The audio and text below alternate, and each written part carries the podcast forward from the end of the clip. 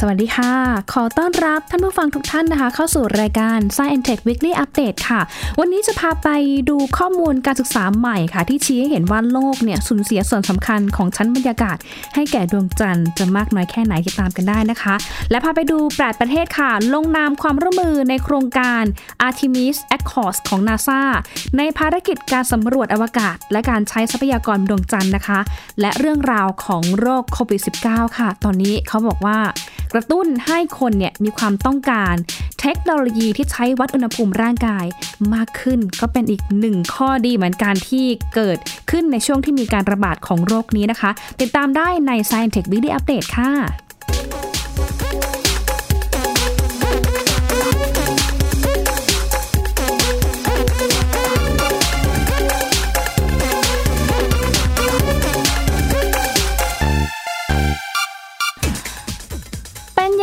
กันบ้างคะสัปดาห์ที่ผ่านมา โอ้โห เรียกได้ว่ามีวันหยุดยาว บางท่านก็อาจจะลาวันจันทร์ด้วยนะคะ ลาต่อกันเป็น 4 วันเลย ไปเที่ยวที่ไหนกันบ้างเอ่ย แล้วบรรยากาศในช่วงนั้นเป็นยังไงบ้างนะคะ ได้ข่าวว่าแบบหลายพื้นที่ก็ชุ่มฉ่ำนะคะ ไปด้วยสายฝนแล้วก็บางจุดเองเนี่ยก็มีน้ำท่วมหนักด้วย ตอนนี้สถานการณ์ภาพรวมเนี่ยเริ่มคลี่คลายแล้วนะคะ แต่ก็คาดการณ์ว่าเดี๋ยวสักประมาณ ถึงวันที่ 19 ตุลาคมนี้ค่ะ เราก็อาจจะเผชิญกับพายุอีกลูกหนึ่งนะคะ ต้องเผชิญกับฝนตกหนัก แล้วก็บางพื้นที่ที่เป็นพื้นที่เสี่ยงอย่างที่ลาดเชิงเขานะคะ หรือว่าพื้นที่ลุ่มต่ำที่ถูกน้ำท่วมง่ายเนี่ยก็ต้องระมัดระวังระดับน้ำเป็นพิเศษด้วยนะคะ เพราะว่าเดี๋ยวก็จะมีฝนตกต่อเนื่องเรื่อยไปแบบนี้ค่ะ จนถึง 19 ตุลาคมนี้ด้วย รักษาสุขภาพกันด้วยนะคะ เอาละค่ะข่าวแรกวันนี้นะคะจะพาไปดวงจันทร์กันหน่อยค่ะ ตอนนี้มีข้อมูลที่น่าสนใจอีกข้อมูลหนึ่งนะคะ ที่เขาบอกว่าดวงจันทร์เนี่ยนะคะ เวลาโลกของเราเนี่ยเกิดการที่เปลี่ยนแปลงหรือว่าเกิดอะไรบางอย่าง ชนกันในอวกาศนะคะเป็นวัตถุอะไรก็แล้วแต่เนี่ยที่เกิดขึ้นในอวกาศรวมถึงดวงจันทร์เนี่ยนะคะ มันยังทำให้ดวงจันทร์ของโลกของเราเนี่ยแหละค่ะดวงจันทร์ที่เป็นบริวารของโลกของเราเนี่ยแหละค่ะเอาชั้นบรรยากาศไป 10ถึง60%ไปจากโลกของเราอีกด้วยนะคะ ข้อมูลนี้น่าสนใจค่ะที่ชี้ให้เห็นว่า เมื่อเวลาประมาณ 4,000 ล้านปีก่อน ในขณะที่โลกของเราเนี่ยนะคะ ยังเป็นเหมือนดาวเคราะห์นะคะ ดาวเคราะห์หินใหม่ๆที่นับนางเพิ่งจะเกิดใหม่อยู่นะคะ เป็นวัตถุขนาดใหญ่เลย ขนาดเท่ากับดวงเท่ากับดาวอังคารเนี่ยนะคะ หรือว่าขนาดอาจจะมากกว่านั้นนะคะ แต่ปรากฏว่ามันมีส่วนหนึ่งนะคะ ที่เป็นดาวเคราะห์เพื่อนบ้าน ดาวอังคารหรือว่าวัตถุอื่นเนี่ยนะคะ มาพุ่งชนโลก ทำให้เกิดอนุภาคที่กลายเป็นไอ และทีนี้ตัวอนุภาคที่กลายเป็นไอเนี่ยนะคะ มีการชนกัน ชนกันในห้วงอวกาศนะคะ ซึ่งต่อมาเนี่ยนะคะมันก็เกิดปฏิกิริยาต่างๆ นานามา ผ่านการเวลามานานหลายล้านปีค่ะ จนรวมเข้าด้วยกันผ่านแรงโน้มถ่วงนะคะ จนกลายเป็นดวงจันทร์ ซึ่งมันก็ตรงกับหลายทฤษฎีเหมือนกันนะคะ ที่ก่อนหน้านี้นะคะไป ศึกษาหรือว่าไปตั้งข้อสันนิษฐานว่าดวงจันทร์เองเนี่ยนางน่าจะเป็นเศษเสี้ยวหนึ่งของโลกในช่วงที่โลกเนี่ยเกิดใหม่นะคะ คือโลกเนี่ยบางทีแบบเกิดมาเป็นเป็นเหมือนดาวเคราะห์ขนาดประมาณหนึ่งแหละนะคะ แต่ปรากฏว่าเจอวัตถุชนิดอื่นเนี่ยมาชน แล้วกลายเป็นเศษเล็กๆนะคะกระเด็นออกมา จนเศษนั้นเนี่ยนะคะ เป็นดวงจันทร์ แล้วก็โคจรรอบโลกของเรานั่นเองนะคะ คือตามหลักของฟิสิกส์เนาะที่ มวลขนาดเล็กนะคะ จะโคจรรอบมวลขนาดใหญ่นะคะ ตามแรงโน้มถ่วงแล้วก็แรงดึงดูดซึ่งกันและกันนะคะ เขาบอกว่าทฤษฎีที่ตั้งขึ้นเนี่ยนะคะ กลายเป็นทฤษฎี impact hypothesis ค่ะ เป็นหนึ่งในทฤษฎีหลักของการกำเนิดดวงจันทร์ ส่วนทฤษฎีอื่นๆนะคะ ชี้ว่าดวงจันทร์ค่ะ ก่อตัวขึ้นในเวลาเดียวกันกับโลก หรือว่าถูกจับโดยสนามแรงดึงดูดของโลกในขณะที่เดินทางผ่านอวกาศด้วยนะคะ ซึ่งการศึกษาในครั้งนี้ค่ะ น่าสนใจมากเพราะว่าตอนนี้นะคะเขาเอาเนี่ยเข้าไปเข้าตีพิมพ์ที่ นิตยสาร Astrophysical Journal Letters ค่ะ คือเพิ่งจะลงพิมพ์ในเร็วนี้เหมือนกัน นักวิจัยเนี่ยเขาพยายามที่จะ แสดงให้เห็นว่าเขาเนี่ยมีความตั้งใจนะคะ แล้วก็มุ่งศึกษาทฤษฎีเรื่องของการพุ่งชนกัน ด้วยการสร้างแบบจำลองการชนกันของวัตถุขนาดใหญ่กับดาวเคราะห์หิน ที่มีชั้นบรรยากาศเบาบางเหมือนกับโลก ด้วยการเอาภาพจากคอมพิวเตอร์เนี่ยค่ะมาจำลองเหตุการณ์เนี่ยมากกว่า 300 แบบ แล้วก็ให้ทางนักวิทยาศาสตร์ นักดาราศาสตร์ หรือว่าคนที่มีความเชี่ยวชาญด้านอวกาศนะคะ ไปพิจารณา วิเคราะห์ถึงมุมที่วัตถุพุ่งชนโลก แล้วก็วิเคราะห์ในความเร็วการพุ่งชนได้ว่ามันต้องแบบชนกันแบบไหนมุมไหน เร็วแรงแค่ไหน ตลอดจนขนาดและมวลของวัตถุที่ชนกันเนี่ยนะคะเขามีขนาดใหญ่ไหมมวลเขาหนาแน่นไหมถึงทำให้มันมีเศษเนี่ยกระเด็นออกมาจากแบบ ดาวเคราะห์โลก แล้วปรากฏว่าเศษนั้นน่ะกลายเป็นดวงจันทร์หรือว่าบริวารของโลกในเวลาต่อมาด้วยนะคะ ซึ่งการวิจัยในครั้งก่อนหน้านี้ค่ะเขาเห็นว่าการพุ่งชนกันในช่วงปลายของระยะการก่อตัวของโลกเนี่ยนะคะ อาจจะส่งผลต่อชั้นบรรยากาศของโลกค่ะ ทั้งนี้เนี่ยการทำแบบจำลองในการศึกษาครั้งนี้แสดงให้เห็นว่าการชนกันแบบเดียวกันกับที่สามารถสร้างดวงจันทร์ได้ อาจจะทำให้โลกนะคะ ครั้งหนึ่งที่อาจจะมีชั้นบรรยากาศแบบเริดๆนะคะแบบแบบร้อยเปอร์เซ็นต์อะไรอย่างเงี้ยค่ะ แต่หลังจากที่มีการชนกันประมาณ 4,000 ล้านปีก่อนนั้นอาอาจจะทำให้ชั้นบรรยากาศของโลกนะคะ สูญเสียไปให้กับดวงจันทร์เนี่ยมากถึง 60%อีกด้วยนะคะ อันนี้เป็นข้อสันนิษฐานเนาะ เดี๋ยวต้องรอการพิสูจน์แล้วก็ศึกษาต่อไปด้วยนะคะว่า ข้อสันนิษฐานนี้มันมีข้อมูลอะไรมายันกัน มายืนยันว่ามันเป็นหลักฐานที่น่าจะมีข้อเท็จจริงเกิดขึ้นอยู่บ้างแล้วค่ะ แต่ว่ายังไงก็ตามนะคะ อีกด้านหนึ่งเนี่ยก็มีความเห็นจากทางนักจักรวาลวิทยาเหมือนกันค่ะ คุณ Jacob Kegerreis ค่ะ เขาก็เป็นนักจักรวาลวิทยาของมหาวิทยาลัย Durham University นะคะ ที่เป็นหัวหน้าการศึกษาในครั้งนี้บอกว่าแม้การจำลองด้วยคอมพิวเตอร์นี้ไม่ได้อธิบายโดยตรงนะคะว่า ดวงจันทร์ถูกสร้างขึ้นมาได้อย่างไร แต่การศึกษาเรื่องผลกระทบที่มีต่อชั้นบรรยากาศของโลกนั้น ก็สามารถอธิบาย การจำกัดคำอธิบาย เรื่องของการก่อตัวหรือว่าการก่อกำเนิดดวงจันทร์ให้แคบลง เพื่ออะไรเพื่อที่จะใช้ศึกษาในอนาคตว่าดวงจันทร์เนี่ยมาจากไหนนะคะ ดวงจันทร์มาจาก เศษเสี้ยวหนึ่งของโลกหรือเปล่าที่เกิดขึ้นจากการถูกชนหรือเป็นวัตถุที่มาจากที่อื่น แต่ปรากฏว่ามีวงโคจรอะไรยังไง ถึงมาแบบทำให้ ตัวของดวงจันทร์เนี่ยนะคะ มวลขนาดที่เล็กกว่าโลกเนี่ยนะคะ ต้องโคจรรอบโลกตามแรงโน้มถ่วง หรือว่าตามแรงดึงดูดของโลกหรือเปล่านะแต่ว่าที่แน่ๆก็คือหลักหลักฐานที่หญิงไปอ่านมาจากหลายๆที่นะคะ ก็พบว่าส่วนใหญ่ก็จะมีการตั้งข้อสันนิษฐานคล้ายคลึงกันก็คือ ดวงจันทร์นี่แหละน่าจะเกิดจากเศษเสี้ยวของโลกที่เกิดจากการพุ่งชน เหมือนกับก่อนหน้านี้นะคะที่ พวกแถบวงแหวนดาวเสาร์หรือว่าดวงจันทร์บริวารของดาวพฤหัสบดี เหล่านี้ค่ะก็เป็นเป็นเศษหิน เศษฝุ่น เศษวัตถุน้ำแข็งอะไรต่างๆนานามากมาย พวกนั้นเนี่ยก็ถูกสังตั้งข้อสันนิษฐานกันนะคะว่า เกิดขึ้นจากเศษเสี้ยวของดาวเคราะห์ใหญ่นี่แหละค่ะ มันหลุดออกไป แล้วมันก็เกิดการกระจายตัวกันไปนะคะ บางจุดเองบางกลุ่มก็ รวมตัวกันเป็นก้อนขนาดใหญ่ จนกลายเป็นดวงจันทร์บริวารของดาวเคราะห์หรือว่าบางส่วนเองเนี่ยมันเป็นฝนขนาดเล็กนะคะ แต่ว่ามันก็ยังกระจัดกระจายไปโดยรอบโดยทั่วของของดวงดาวดวงนั้นนะคะ ก็เลยทำให้มันต้องมีการหมุนตามแรงโน้มถ่วง แล้วก็โคจรรอบดาว จนกลายเป็นจานของดาวได้นะคะ ทั้งดาวเสาร์ก็มีจานใหญ่เหมือนกัน จานแบบใหญ่อลังการมากท่านผู้ฟังคะคือ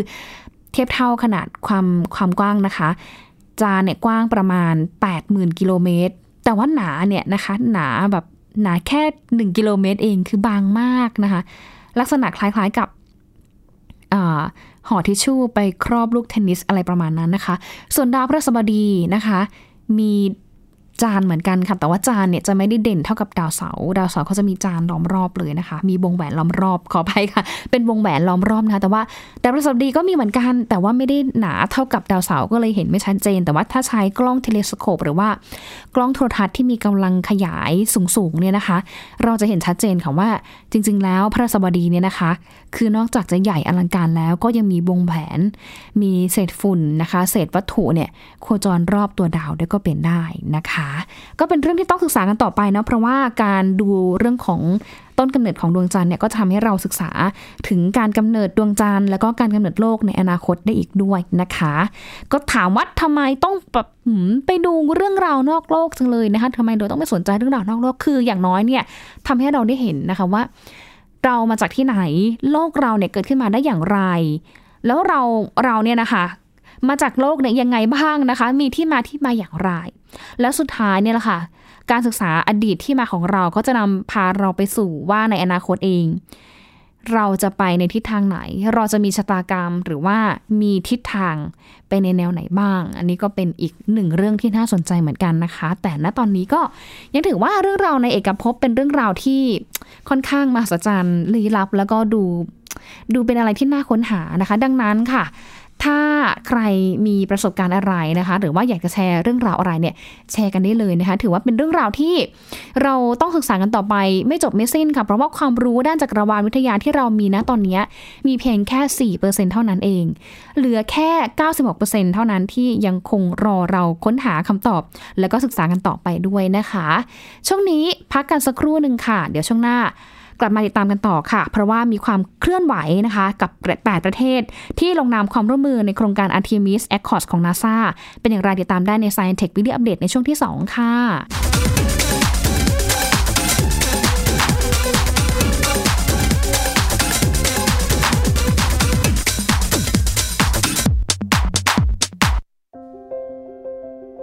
รายการสัญญกรรมความสุข เป็นรายการที่จะทำให้เราเนี่ยมีชีวิตที่มีคุณค่าและมีความสุขมากขึ้น ผู้ฟังจะได้ทราบวิธีหรือว่าได้ฟังเรื่องเล่าที่จะทำให้เรามีความทุกข์น้อยลง มีความสุขมากขึ้น มีชีวิตที่มีคุณค่าแล้วก็มีพลัง ฟังเรื่องเล่าจากประสบการณ์จริง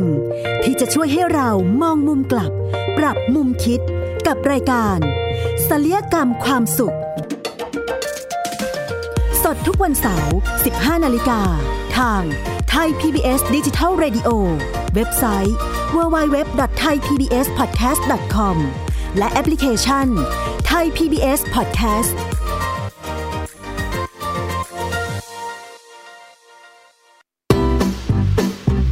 พบหลากหลายเรื่องราวตั้งแต่เรื่องเล็กจนถึงเรื่องใหญ่ กับนายแพทย์บัญชาพงพาณิชย์ ผู้ที่จะพาคุณผู้ฟังเดินทางไปทั่ว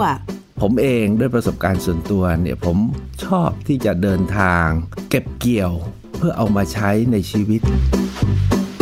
ท่องเที่ยวโลกภายนอกเพื่อเรียนรู้โลกด้านในของชีวิต ขณะเดียวกันเที่ยวมันก็ต้องมัน สนุกไปด้วย ผ่อนคลายไปด้วย แต่ได้อะไรกลับมาด้วย เที่ยวมีเรื่องกับหมอบัญชา ทุกวันเสาร์ 15นาฬิกา30 นาทีถึง 16นาฬิกา และฟังอีกครั้งวันอาทิตย์ 18นาฬิกา30นาทีถึง 19นาฬิกาทางเว็บไซต์ thaipbspodcast.com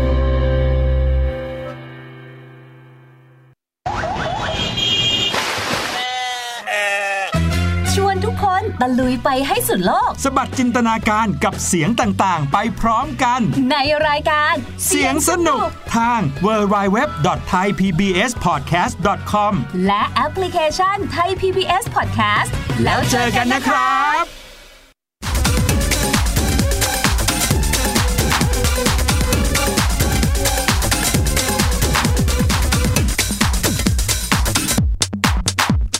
กลับเข้าสู่ Science Tech Weekly Update ช่วงที่ 2 กันแล้วนะคะ อย่างที่หญิงเกริ่นเอาไว้ค่ะ พาไปดูกันหน่อยค่ะ เกี่ยวกับความคืบหน้าการร่วมลงนามใน 8 ประเทศนะคะ ที่จะร่วมมือกันในโครงการ Artemis Accords ของ NASA ในภารกิจการสำรวจอวกาศ และก็การใช้ทรัพยากรบนดวงจันทร์ได้อีกด้วยค่ะ เป็นรายงานเข้ามาจากทางสำนักข่าวซีนเอ็นนะคะ ที่บอกว่า 8 ประเทศที่ลงนามเนี่ยก็มีทั้งประเทศออสเตรเลีย แคนาดา อิตาลี ญี่ปุ่น ลักเซมเบิร์ก สหรัฐอาหรับเอมิเรตส์ UAE นะคะ สหราชอาณาจักรแล้วก็สหรัฐอเมริกาด้วยนะคะโอ้โหเป็นชาติที่น่าจับตาทีเดียวนะคะเพราะว่าแต่ละชาติเองเนี่ยก่อนหน้านี้ก็มีความก้าวหน้า มีวิทยาการด้านเทคโนโลยีอวกาศที่น่าสนใจด้วยนะคะ อย่างอเมริกาเองก็เพิ่งจะปล่อย Perseverance ไปเมื่อช่วงประมาณเดือนกรกฎาคมที่ผ่านมานะคะ แล้วก็ก่อนหน้านี้ก็มี UAE สหรัฐอาหรับเอมิเรตส์ค่ะ เพิ่งจะปล่อยยาน Hope ขึ้นสู่ดาวอังคารไปพร้อมกันด้วยเช่นกัน เดี๋ยวคาดว่าน่าจะได้ข้อมูลเพิ่มเติมเนี่ยประมาณเดือนกุมภาพันธ์ปีหน้านะคะว่า พอยานไปถึงดาวอังคารแล้วเนี่ยเขาจะสามารถเก็บข้อมูลชั้นบรรยากาศพื้นผิวหรือว่า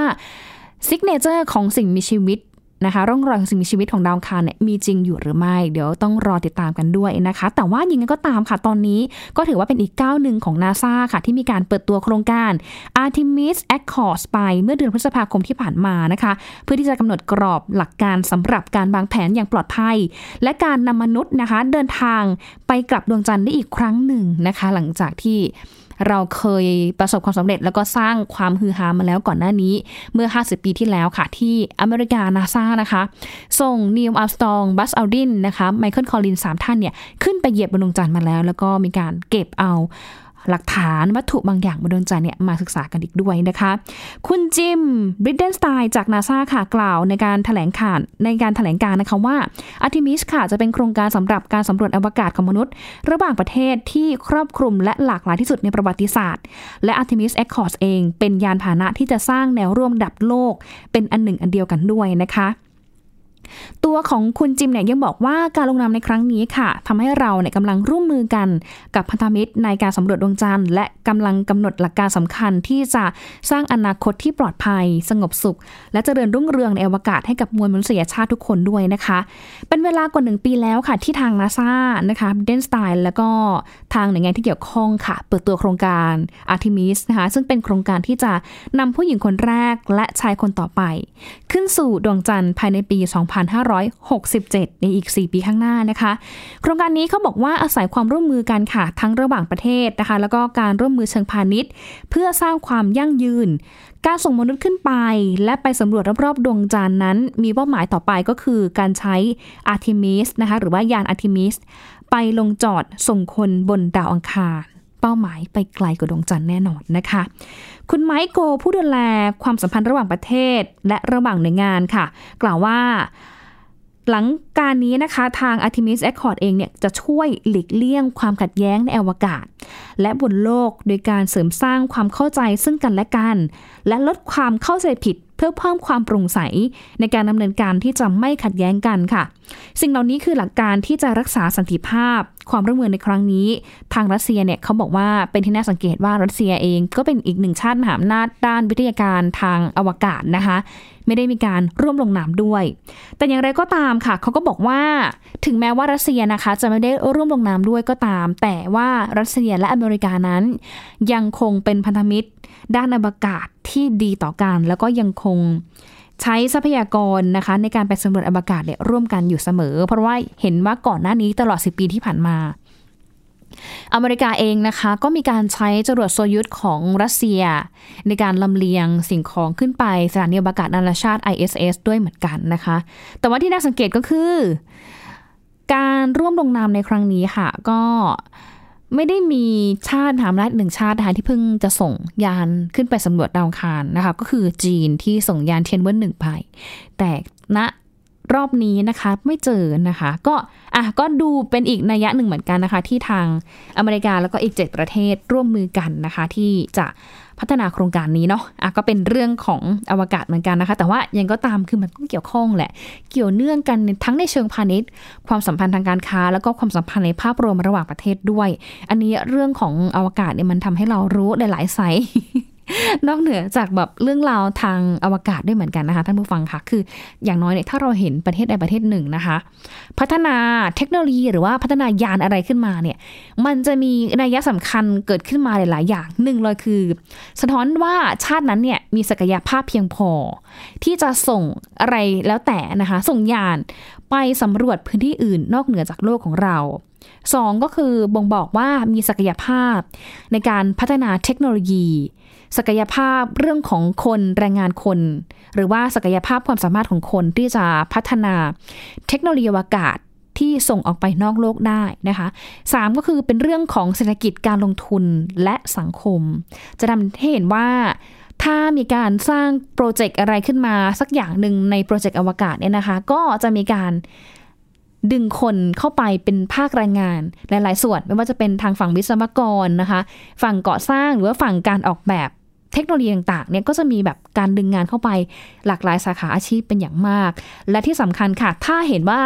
ประเทศไหนมีศักยภาพมีการสร้างงานสร้างแรงงานขึ้นมาแล้วเนี่ยมันก็อีกเป็นอีกจุดหนึ่งที่ทำให้นานาชาติหรือว่าชาติอื่นๆนะคะเขาหันกลับมามองว่าเอ๊ะประเทศนี้น่าจะ ร่วมลงทุน เพราะอย่างน้อยแสดงเห็นว่ามีศักยภาพเพียงพอ ในการสร้างเทคโนโลยีอะไรขึ้นมาบางอย่างที่ส่งออกไปออกนอกโลกได้นี่คือมันไม่ธรรมดานะคะมันเจ๋งมาก อันนี้ก็เป็นอีกนัยยะหนึ่งเหมือนกันเกี่ยวกับเรื่องของความร่วมมือทางอวกาศเนาะเอามาเล่าให้สู่กันฟังนะคะเผื่อแบบว่า หลายท่านจะแบบเออเก็ตแล้วว่าเอ๊ะเนี่ยแหละ ชาติเนี้ยนะคะเขาส่งขึ้นไปเขามีนัยยะอะไร เขาต้องการแสดงศักยภาพด้านไหน หรือว่าไม่มีผลทางเศรษฐกิจสังคมและการลงทุนอย่างไร ก็เป็นอีกเกร็ดเล็กเกร็ดน้อยมาฝากกันด้วยนะคะอะกันต่อค่ะ ออกไปเยอะแล้วนะคะ ทีนี้เขาบอกว่าพันธมิตรรองประเทศอื่น ๆ ของนาซาในโครงการเทมิสนะคะ ก็มีทั้งของ องค์การอวกาศแคนาดา องค์การอวกาศยุโรปหรือว่าอีซ่าแล้วก็จักซ่าของญี่ปุ่นนะคะองค์การอวกาศญี่ปุ่นด้วยนะคะ ซึ่งความร่วมมือในครั้งนี้ค่ะ เกิดขึ้นในช่วงที่มีการระบาดของโควิด -19 ดังนั้นก็ต้องมีการลงมือกันผ่านออนไลน์นะคะ โดยมีรัฐมนตรีกระทรวงวิทยาศาสตร์ เทคโนโลยี ของญี่ปุ่นค่ะ ท่านชินจิ อินโนอุเอะเนี่ยบอกว่า หวังว่ามันจะเป็นแนวทางในการปฏิบัติตามกฎระเบียบระหว่างประเทศในอนาคตได้อีกด้วยนะคะ ซึ่งโครงการนี้ค่ะเขาบอกว่ามันเป็นโครงการที่ค่อนข้างไปสอดคล้องกับทางสนธิสัญญาอวกาศ ชั้นนอกในปี 2510 ซึ่งถือได้ว่าเป็นพื้นฐานกฎหมายอวกาศระหว่างประเทศ เพื่อป้องกันการอ้างสิทธิ์ในอวกาศ โดยประเทศหรือว่าอธิปไตย นอกจากนี้นะคะยังมีการจัดตั้งการสำรวจอย่างเสรี และสันติซึ่งตอกย้ำความรับผิดชอบของแต่ละประเทศ ต่อกิจกรรมความเสียหายหรือว่าการปนเปื้อน และไม่ควรวางอาวุธในวงโคจรด้วยนะคะ อันนี้ขออนุญาตเพิ่มเติมข้อมูลนิดนึงว่า จริงๆแล้วเนี่ยอวกาศมีกฎหมายนะคะท่านผู้ฟังค่ะก็คือหนึ่งเลยในเบื้องต้นพื้นฐานนะคะ พื้นที่นอกเหนือจากโลกของเราค่ะ ไม่ว่าจะเป็นดวงจันทร์หรือพื้นที่อื่นในอวกาศ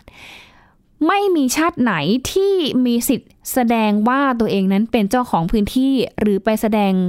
ว่าตัวเองเนี่ยเป็นผู้ที่ได้รับสิทธิ์ปกครองอาณาเขตนั้น ไม่สามารถที่จะทำได้นะคะ ไม่มีใครอ้างสิทธิ์ได้ ยกเว้นแต่เพียงว่าชาติไหนนะคะนำ นำวัตถุนะไม่ว่าจะเป็นตัวอย่างดินหรือว่าตัวอย่างหินจากสถานที่อื่นเนี่ย อันนี้คือนำมาได้นำมาเพื่ออะไรเพื่อศึกษา แล้วก็สามารถแชร์ข้อมูลส่งต่อกันไปได้นะคะสามก็คือถ้าสมมติว่ามีการส่ง ดาวเทียม ยานอวกาศหรือว่าวัตถุอวกาศอะไรเนี่ยขึ้นไป อากาศยานอะไรกันเนี่ยขึ้นไปนะคะ แล้วปรากฏว่าไปสร้างความเสียหาย อย่างเช่น ก่อนหน้านี้ มันเคยมีกรณีของสถานีอวกาศเทียนกงของจีนนะคะ ที่ประมาณปลายปี 61เนี่ยค่ะเขาหมด ดประจำการแล้ว ปรากฏว่าทีนี้ควบคุมไม่ได้ แล้วนางก็เหมือนลอยเต้งเทงมาแล้วเราก็ไม่รู้ว่านางเนี่ยจะแบบตกมาสู่พื้นโลกเนี่ยในช่วงเวลาไหน หรือว่าตกไปในพื้นที่ไหน อันนี้มันก็ต้องมีกฎหมายอวกาศควบคุมเหมือนกันว่า ถ้าสมมติว่า ประเทศที่เป็นเจ้าของอากาศยานหรือว่าวัตถุอวกาศเนี่ยนะคะ ต้องรับผิดชอบในกรณีที่อากาศยานนั้นเนี่ยหล่นกระเด็นไปถูกบ้านเรือนประชาชนในประเทศอื่น อันนี้ตัวเจ้าของอากาศยานเนี่ยต้องรับผิดชอบ แต่ว่าจะรับผิดชอบในระดับไหนมากน้อยแค่ไหนขึ้นอยู่กับตัวของทางผู้เสียหาย อย่างสมมติว่าประเทศกอเนี่ยนะคะ ส่งดาวเทียมขึ้นไป แล้วปรากฏว่าดาวเทียมเนี่ยปลดประจำการ ไม่สามารถควบคุมได้เลย ดาวเทียมก็แบบเหมือนลอยเด้งเทงสุดท้ายก็แบบหลุดลงมานะคะ จากชั้นบรรยากาศของโลก แล้วมาตกใส่บ้านของชาวบ้านประเทศขอ ก็ต้องดูกันนะคะว่าประเทศขอเองเนี่ยร่วมสนธิสัญญาณในฉบับไหน ถ้าเป็นฉบับใหญ่โอเค ประเทศกอเนี่ยสามารถเคลม คือรับผิดชอบความเสียหายได้แบบร้อยเปอร์เซ็นแต่ถ้าประเทศขอไม่ได้อยู่ในสนธิสัญญาฉบับใหญ่ หรือว่าไม่ได้อยู่ในสนธิสัญญาแบบที่มันครอบคลุมนะคะ อาจจะแบบร่วมบ้างในบางฉบับอะไรอย่างเงี้ยค่ะ ก็ทำให้คอเองเนี่ยนะคะ ก็ต้องอาจจะ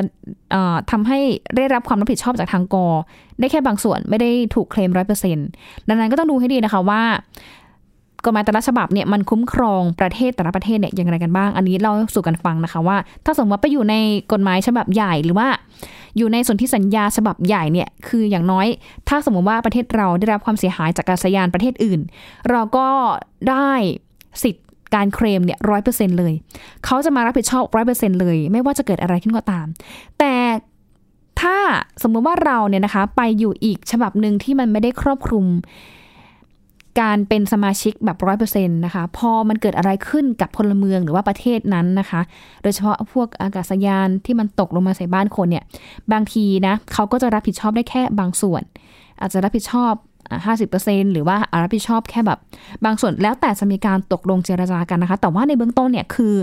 มันก็ต้องมีหลักการพื้นฐานความรับผิดชอบว่า เวลาที่คุณส่งอะไรขึ้นไป คุณก็ต้องคิดในอนาคตด้วยนะคะ คิดไปเบื้องหน้าด้วยว่า พอส่งไปแล้วเนี่ยมันจะเกิดอะไร พอไม่ได้ใช้งานมาแล้ว ปลดประจำการมาแล้วนะคะ เราจะสามารถดูแลรับผิดชอบยังไงกันบ้าง คืออย่างน้อยเนี่ยต้องทำให้บังคับให้มันลงให้ได้ ลงไปที่สุสานอวกาศก็ได้ที่มหาสมุทรแปซิฟิกนะคะ หรือว่าลงในจุดที่มันไม่เป็นอันตรายต่อคนก็ได้นะคะ อันนี้ก็ต้องคิดด้วย 2 ก็คือ อย่าปล่อยให้วัตถุเหล่านั้นเนี่ยกลายเป็นขยะอวกาศ เพราะว่าในตอนนี้คือ ถ้าเราดูภาพถ่ายจากอวกาศจะเห็นได้ว่า โลกของเรานะคะ มีเศษวัตถุอวกาศนะคะ เศษพวก ดาวเทียมเศษพวกสถานีอวกาศต่างๆเนี่ยชนกัน แต่กระจัดกระจายแล้วก็ลอยแบบลอยเต้งเทงรอบโลกของเราอยู่เลย เป็นเหมือนจานค่ะ แต่ว่าเป็นจานแบบเศษโลหะ เป็นจานเศษขยะอวกาศแบบนั้นเนี่ยอันตรายเพราะว่าในวันหนึ่งถ้ามันหลุดลงมา มันหล่นลงมาเนี่ยนะคะ ต่อให้มีขนาดแค่เซนเดียวเนี่ยหล่นลงมาความเร็วเท่ากับกระสุนเนี่ยพอมาถูกใครสักคนหนึ่งเนี่ย อันตรายถึงชีวิตได้นะคะ ดังนั้นเนี่ยก็ต้องรับผิดชอบกันแล้วก็ต้องคุยกันให้ดีว่า คุณส่งขึ้นไปแล้วเนี่ยต้องรับผิดชอบนำมันมาเก็บลงมาอย่างถูกวิธีด้วย โดยที่ไม่ปล่อยให้มันสร้างอันตรายกับคนอื่น หรือว่าสร้างอันตรายกับโลกของเราด้วย 3 ก็คือพอส่งไปที่พื้นที่อื่นนอกโลกแล้วค่ะ อย่างดวงจันทร์หรือว่าส่งไปที่ดาวอังคาร หรือดวงจันทร์ยูโรปาดวงจันทร์บริวารของดาวอื่นเนี่ย ต้องรับผิดชอบนะคะ อย่าไปปล่อยให้ยาเนี่ยไปจอดทิ้งไว้ตรงนั้นค่ะ เพราะว่าหนึ่งเลยมันจะสร้างการปนเปื้อนจากโลกของเราเนี่ยไปสู่ดาวดวงอื่น เผื่อสมมุตินะคะ ดาวดวงอื่นเนี่ยเขามีสิ่งมีชีวิตขนาดเล็ก ๆ อย่างเงี้ยค่ะ พอเขาแบบได้รับการปนเปื้อนจากยานที่มาจากโลกของเราเนี่ย มันมีผลกระทบต่อเขาได้ ดังนั้นนะคะ ต้องแสดงความรับผิดชอบก็คือ ถ้าสมมติว่าเสร็จภารกิจแล้วเนี่ยเป็นไปได้ก็คือให้ยานทำลายตัวเองเลยอย่าง ประมาณ 4 ปีที่ผ่านมานะคะยานแคสซินีหลังจากที่เสร็จสิ้นการสำรวจของดาวเสาร์แล้วเนี่ย ทางนักบินอวกาศเอ่อทางนาซาเองเนี่ยนะคะ ก็มีการบังคับให้ยานนะคะ พุ่งเข้าไปชนที่ดาวเสาร์ผ่านชั้นบรรยากาศเพื่อให้ชั้นบรรยากาศของดาวเสาร์เนี่ยเผายานให้แบบมอดไหมให้หมดสิ้นไป เพื่อที่จะป้องกันไม่ให้ตัวยานเนี่ยนะคะเผื่อลอยไปแล้วไปแบบตกกระทบอยู่ ดวงจันทร์บริวารของดาวอื่นๆเนี่ยมันก็จะไปปนเปื้อนต่อดาวดวงอื่นๆได้ เพราะฉะนั้นเนี่ยการที่จะส่งอะไรขึ้นไปสำรวจบนอวกาศเนี่ยต้องมีความรับผิดชอบเสมอด้วยนะคะอันนี้ก็ฝากกันด้วยเดี๋ยว ช่วงนี้หมดเวลาแล้วค่ะ ช่วงหน้ามาต่อกันนะคะกับโครงการอัติมิสนะคะว่าถ้าไปแล้วเนี่ยจะมีสนธิสัญญาอย่างไร มีความโปร่งใสอย่างไร มีนโยบายอะไรและที่สำคัญก็คือ ไปปฏิบัติภารกิจอะไรได้บ้าง ฝากกันเอาไว้ด้วยนะคะ ติดตามกันได้ใน s ายเทควิกฤตอัปเดตในวันศุกร์หน้าค่ะ ช่วงนี้ลาทุกท่านไปก่อนนะคะ ขอบพระคุณและสวัสดีค่ะ